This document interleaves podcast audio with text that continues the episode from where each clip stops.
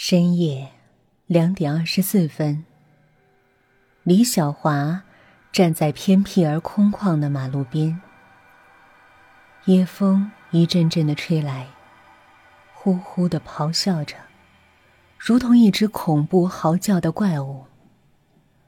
他缩了缩身子，紧紧的抱紧怀里的公文包。他是一名医生，简单来说。是一名专门负责手术的外科医生，在这弱肉强食的社会中，李小华的职业算是不错的了，工资高，假期多，而且还是市一级医院的主任，至少也属于银饭碗了吧。然而，人总是贪心的，特别是那种很有野心的人。李小华的目标不只是月入几万。他想要赚更多的钱，想要给女朋友更好的生活条件，于是，他便动起了歪心思。实际上也算不上吧，因为手术医生总是受到病人家属的特别关照。尽管上头明令禁止不能收红包，但为了得到心理安慰，其实大部分家属都会私下给他。当然。在公共场合，他是不能收的。于是，他便叫自己的助手将话传给家属，让他们将钱寄到住院部的储物柜里，同时留下钥匙。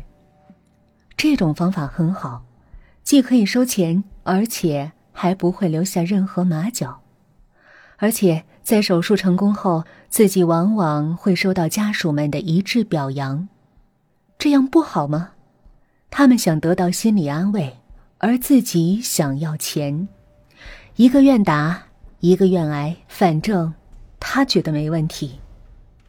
比如说今天晚上，他又是故技重施，偷偷的在半夜回来取钱。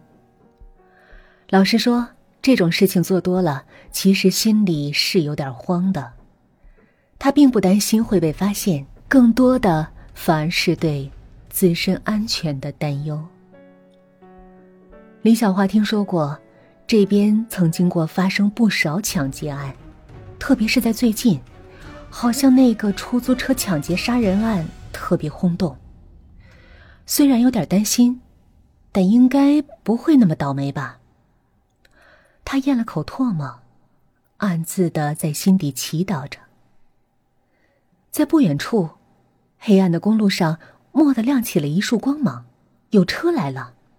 李小华凝足目力看去，是一台出租车，只不过不知道是否空载。不管了，反正自己是要去市区，就算是一起拼车，也要快点离开这里。他下意识的扬了扬手，出租车真的停在了自己的面前。车窗摇了下来。司机是个戴着口罩的家伙，不过他的脸色看上去有些不对，好像在担忧什么。李小花注意到后排还坐着一个年轻的女孩，不过她看起来怎么有些奇怪，脸色白的不大像正常人。哎，老板，去市区吗？这里很难劫车的，我载你一程吧。司机热情的说道。同时，他转过头对后排的小梅说：“小姐，一起坐不介意吧？”“啊，没事儿，同路就好。”得到小梅的同意后，李小华急匆匆的上了车。不管怎样，他可不想再待在这种偏僻的地方了。就算是什么也没发生，但这种心理压力也会让自己无比的难受。车子哗的一声开了出去。李小华背靠着坐枕，还以为万事大吉。然而，当看清楚身旁女孩的样子时，顿时大吃了一惊。天哪，那是一副什么鬼样子？应该是在玩 cosplay 吧？反正自己从来不会相信那种荒诞的鬼怪传闻。李小华耸了耸肩，将怀里的公文包搂得更紧了。正在这时，他发现身旁的女孩好像往自己的身边靠了靠。他下意识的往门边挪了挪，但他似乎还没有放弃，继续向他靠过来。李小花注意到他的嘴一直在念叨着什么，看口型是两个字，但自己又不确定是什么。难道？难道他发现了自己公文包的秘密，想要抢夺那些钱吗？李小华后背一凉，马上将公文包塞到另一边，然后轻咳了一声。他想让女孩知难而退，但却事与愿违。他非但没有挪开身子，反而越来越近，嘴里还一直念叨着什么。他是哑巴吗？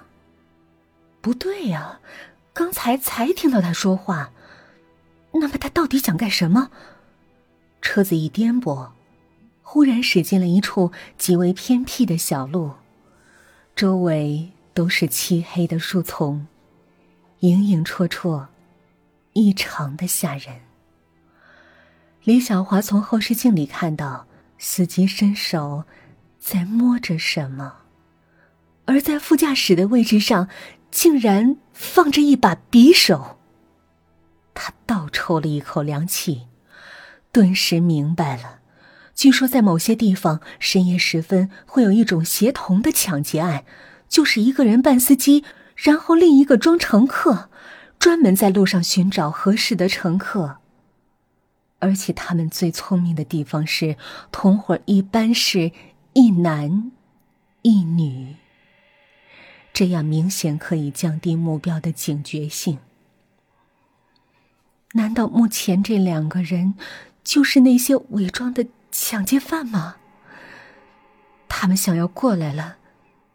那个女的是诱饵，而男的则是用刀子解决自己。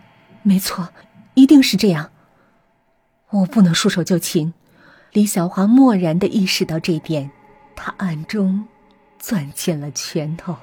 就在面前，那个女的已经蠢蠢欲动了。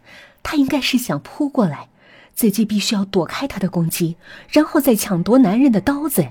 她已经蓄势待发了。